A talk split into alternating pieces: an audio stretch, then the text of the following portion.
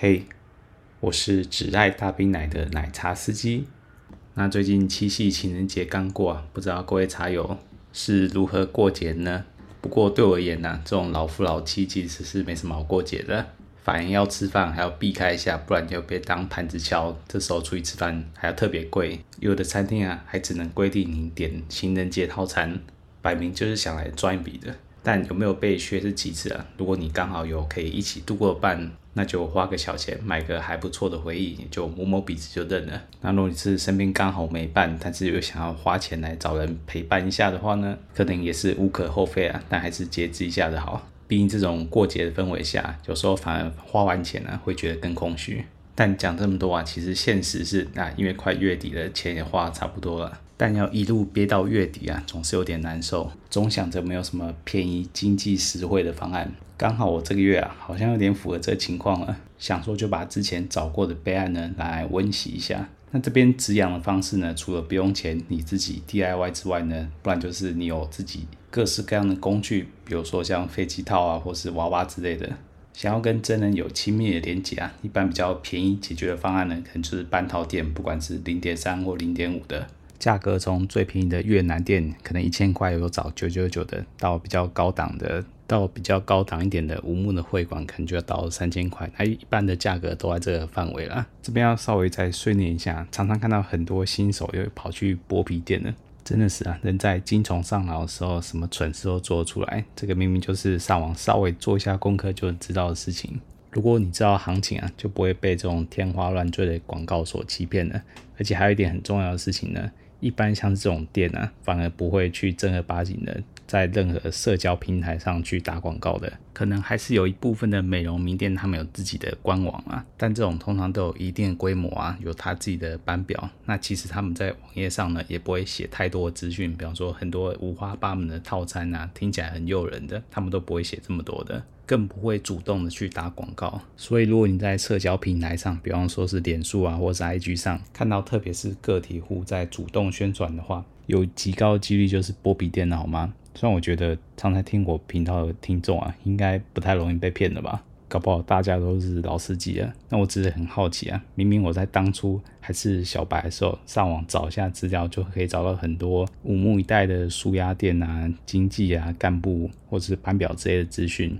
虽然是在五木这边啊，花费确实也不便宜，但至少是钱花的实在嘛。该提供的服务也是有提供，虽然说满不满意是另外一回事就是了。我只是很压抑啊，还是有蛮多人被剥皮链所诈骗的。只能说大家在冲动消费之前呢、啊，还是要先冷静一下，做一下功课，搞不好你就搜寻到我的频道，就不会做这些错误的决定啊。好了，那话说回来，如果你还是想要有与人深度的连接的话，那有什么便宜的选择呢？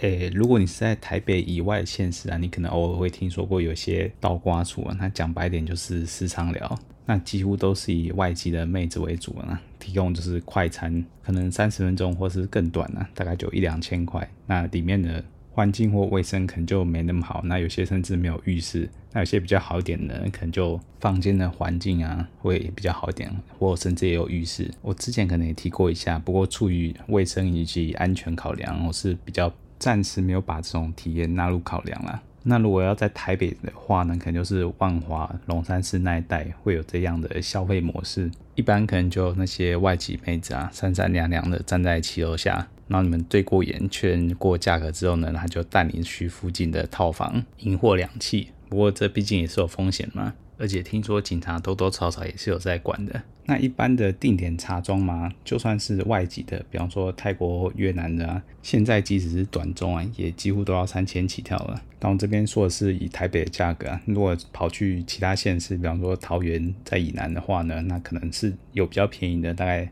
两千多到三千多都有。不过我如果跟你说啊，在台北也是能找到。短中在两千甚至更低，那长中可能两千五以内的话，这个价格好像听起来有点便宜的不像话，有点像诈骗了。不过就我本人体验过几次的结果呢，这茶庄是没有问题的，提供的服务呢也没有打折。不过在你听到这个价格很心动，想要出发之前呢，我必须要先声明啊，这行业在资讯相对不对等的情况下呢，你不要期待有什么什么物超所值的选择了。除非你是真的很有门路的老司机啊，不然你如果不是一分钱买到半分货的话，就要偷笑了。所以基本上便宜也是有便宜的理由。那大部分理由是什么呢？首先就是年龄嘛，一般这种比较便宜的茶呢，它的年龄大概都是起码轻熟起跳的，不然呢就是身材比较圆润的棉花糖系，或是身材比例比较差、没特色、没胸部的。然后如果有生过小孩呢，也是会被扣分的项目。还有长相也是一环呢、啊，通常比较接近东亚人的，比方说越南那边，呃，皮肤比较白，然后五官相对比较接近华人的，就比较吃香，那也反映在价格上面。那泰国人呢，虽然五官有些长得也是确实不错。但一般来讲，可能肤色会比较黑一点，所以一般价格上也就比较吃亏。那以上这些呢，并没有带什么刻板印象，我本人对这些其实都还好，单纯就只是反映市场价格，也不是我个人的偏好。然后当然扣钱的项目再细讲下去还有很多啦，那这边就不再展开了。所以你大概就能知道，那北部这些提供便宜的定点茶大概是什么样的水平。像这些便宜定点呢，提供的主力就是印尼的妹子。那一般人，印尼的妹子来台湾这边呢，主要就是来做外佣或者是来工厂上班的，几乎很少是一来台湾就来从事这行业的。所以姿色通常不是他们的第一考量，但不能排除你还是有机会遇到优质的印尼妹子。不过大部分的印象呢，可能就比较贴近你在家里楼下巷口倒垃圾的时候遇到那些外佣差不多的印象。肤色比较黑点，她身材也是比较圆润，比例上看起来比较没那么好看。那再来就是因为他们可能来台湾的第一份工作呢，通常都是帮佣看护。等他们出来从事其他工作的时候呢，诶，表示他们就比较资深一点了嘛。反正，在种种的负面条件加成之下呢，造就这些茶庄提供的印尼妹子呢，价格真的是相对便宜很多啊。试想这个价格，你如果去武穆一带找台妹的舒压店，你可能零点三，在这边可以长中二 S 还有找。你就知道这个差距有多大，而且人家也不只是便宜而已啊。通常因为他们在台湾待的时间比较久一点，所以不少妹子呢是可以跟你用中文正常沟通的。然后他们通常服务态度也比较好一点，不会像有些泰国或是越南的妹子呢来这边就真的只是短期打工赚个快钱而已。服务就会比较马虎一点。不过在这个印尼的茶中，大部分的态度都还不错，至少遇到态度都还不错啦。起码没有偷时间摆烂。比方说，在你提早结束之后呢，他就完全不理你了，就眼巴巴着望着你什么时候走。然后大部分的行为呢，也比较配合一点，不会有一些像是啊。奶不能摸啊，嘴不能亲啊，或什么的。但也不说这边所有的妹子都这么好配合啊。毕竟也有些妹子呢，不是印尼来的，那也有些是比较年轻的，那就可能毛比较多。但总之啊，整体价格就是便宜的。那如果年轻点的，当然他就要送的福利就不需要这么多了。那如果比较相对成熟一点，或者是身材比较没那么优的呢，当然就是靠服务来弥补了。脖子在业界呢，也算是个普遍的现象了。所以说，我觉得如果可以拿捏好自己的偏好，是蛮重要的。比如说像我自己啊，就是喜欢喝奶茶，但在一样的价格之下，如果就是想要喝到更大杯的奶呢，嗯，那就是有所取舍。比方说这个这杯茶就比较油腻一点啊，对身材尺度呢是要有所放松。那我确实也对身材丰腴的接受程度呢稍微宽一点。但如果你就是喜欢年轻正妹，但又不想花太多钱的，你可能就是要接受外籍的妹子，可能不会讲中文，连英文也不会讲。那服务态度可能很糟糕，没什么经验等等的。如果你就是喜欢年轻台妹，又要漂亮，又要白，又要瘦，嗯，这样真的会很辛苦啊。当然，如果钱对你来说不是问题的话，那就也没有问题。不过你如果就老想着去哪里占个便宜的话，诶，小心最后被占便宜的通常都是你自己啊。认清自己的喜好及可以接受的缺点呢，在这条路上会稍微轻松一些。啊，废话好像有点多，不过大家如果都坚持到这边的，八成都是想要知道到底两千块上下一节的体验到底会是什么光景吧。那先声明啊，这纯粹我个人的观感呢、啊。那同时我也没有。去体验过所有的妹子，所以大家就参考参考就好。这边唯一能肯定的就是价格而已。那首先第一次接触到的时候，也好一阵子之前呢。那时候是在论坛上看到的。不过现在好像蛮多总机或巨头，它也有提供这间茶庄的妹子资讯，但是价格会贵一些些。你可以想象，就是业者不然就只在那个论坛上放广告，那后来呢？其他总机或机头接洽之后呢，帮忙做代销，当然代销还要多抽一点点手续费的嘛。所以你有时候呢会在总机机头上面跟论坛看到应该是相同的来源，但价格有些出入。那这时候当然没什么好犹豫的，就是选便宜的嘛。除非啦，你就是跟这个总机机头关系就很好，你也懒得再去额外加一堆赖了。是说有时候为了东间茶庄、西间茶庄加了一堆赖，确实也不好管理啦。那反正这部分呢，就看个人偏好。那话说回来，当时在论坛上看到这个茶庄呢，它有时候还有一些活动啊，或是写评论给送折价什么。这样一顿操作下来，有时候一个妹一节啊，甚至不到两千块就能喝到了。有的人甚至多送一 S 变二 S，有的呢就是提供你双飞，然后整个价钱就三千多块，反正就是都是一些超级便宜的价格。而且不要忘，这茶庄的总部是在台北五木一带。台北绝大部分的定点茶庄啊，就算是外籍的，再怎么样一个短中都要三千多块起跳了。所以说，当初有兴趣啊，与其说是看到妹子的相片有兴趣，倒不如说是被这个价格觉得很好奇。虽然说有些时候呢，你看照片就能大概了解到为什么妹子开出来的价格会这么便宜，不过有些看着看着也觉得还可以啦。加上论坛本身呢有回报评分机制。整体茶庄看起来回报数量呢不算少，算合理怀疑啦。蛮多人是为了赚那个折扣去写回报的。但不管怎样，看到这些数量，至少还代表它至少还是有一定的市场存在啊。于是第一次就先约了一位，看起来虽然说有点圆润，但至少也眉清目秀的那。当然，重点呢是杯子也够大，想说去见识见识嘛。如果真的无法接受的话，再打枪就好了。那约定的地点跟约定的方式就跟一般的其他定点插桩就一模一样。开门的第一印象呢，觉得还挺 OK 的。虽然本人呢当然是比照片再稍微再圆润一些，不过其实相差不会到很大，看出来是本人照。于是就想说啊，那就试试看吧，反正一个长中也就两千块。哎，接下来保底可以做运动，好像只要不是诈骗，也就没什么好抱怨吧。那这位妹子呢，虽然因为年代久远，很多细节都已经想不太起来了。不过妹子的身份确实蛮特别的，因为她是印尼人呐，应该准确来说应该是印度加印尼的混血。确实在美语之间可以感觉到那个一点印度的异国氛围。不过。嗯，虽然说这两个身份都蛮特别的，不过对台湾的男性而言，应该就只是特别而已。毕竟这两个国家叠加起来没有所谓的加成的 buff 啊，又不像是跟呃东北亚的日韩混血，或甚至是白人的混血了。应该只有这些啊，在市场上才算是加分项。那我这个话题之前也有讨论过，那。有兴趣的茶友们可以去听之前的集数。总之，妹子的外表对我来讲是 OK，那身材嘛，就是稍微丰腴一点。还有就是看肚皮就知道，哎，她是个妈妈。那那外籍的妹子如果年纪轻轻当妈妈，其实是蛮常见的。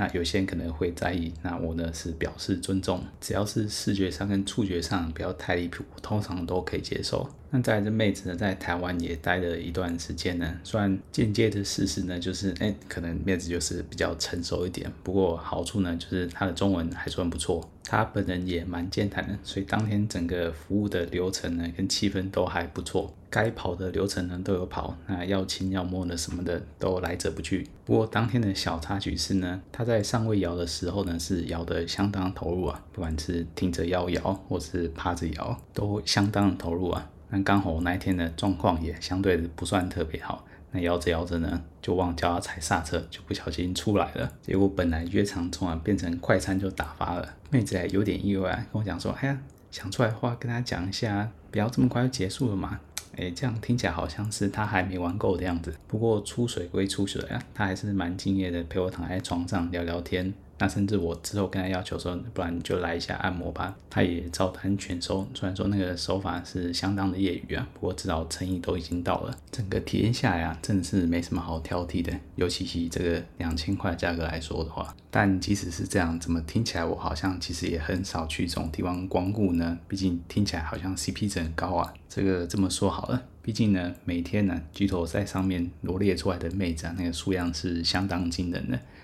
啊，我喝茶频率其实也不算特别高，大概就一个月就大概一两次而已。那还要扣掉有时候出国去考察的话，那个月在台湾可能就几乎没有消费了。那你说以这样的频率啊，每个月要在上面找到一两位颜值跟身材都相当吸引的妹子，其实也不算太困难。虽然价格啊要普遍贵个一千多，但是贵有贵的道理嘛。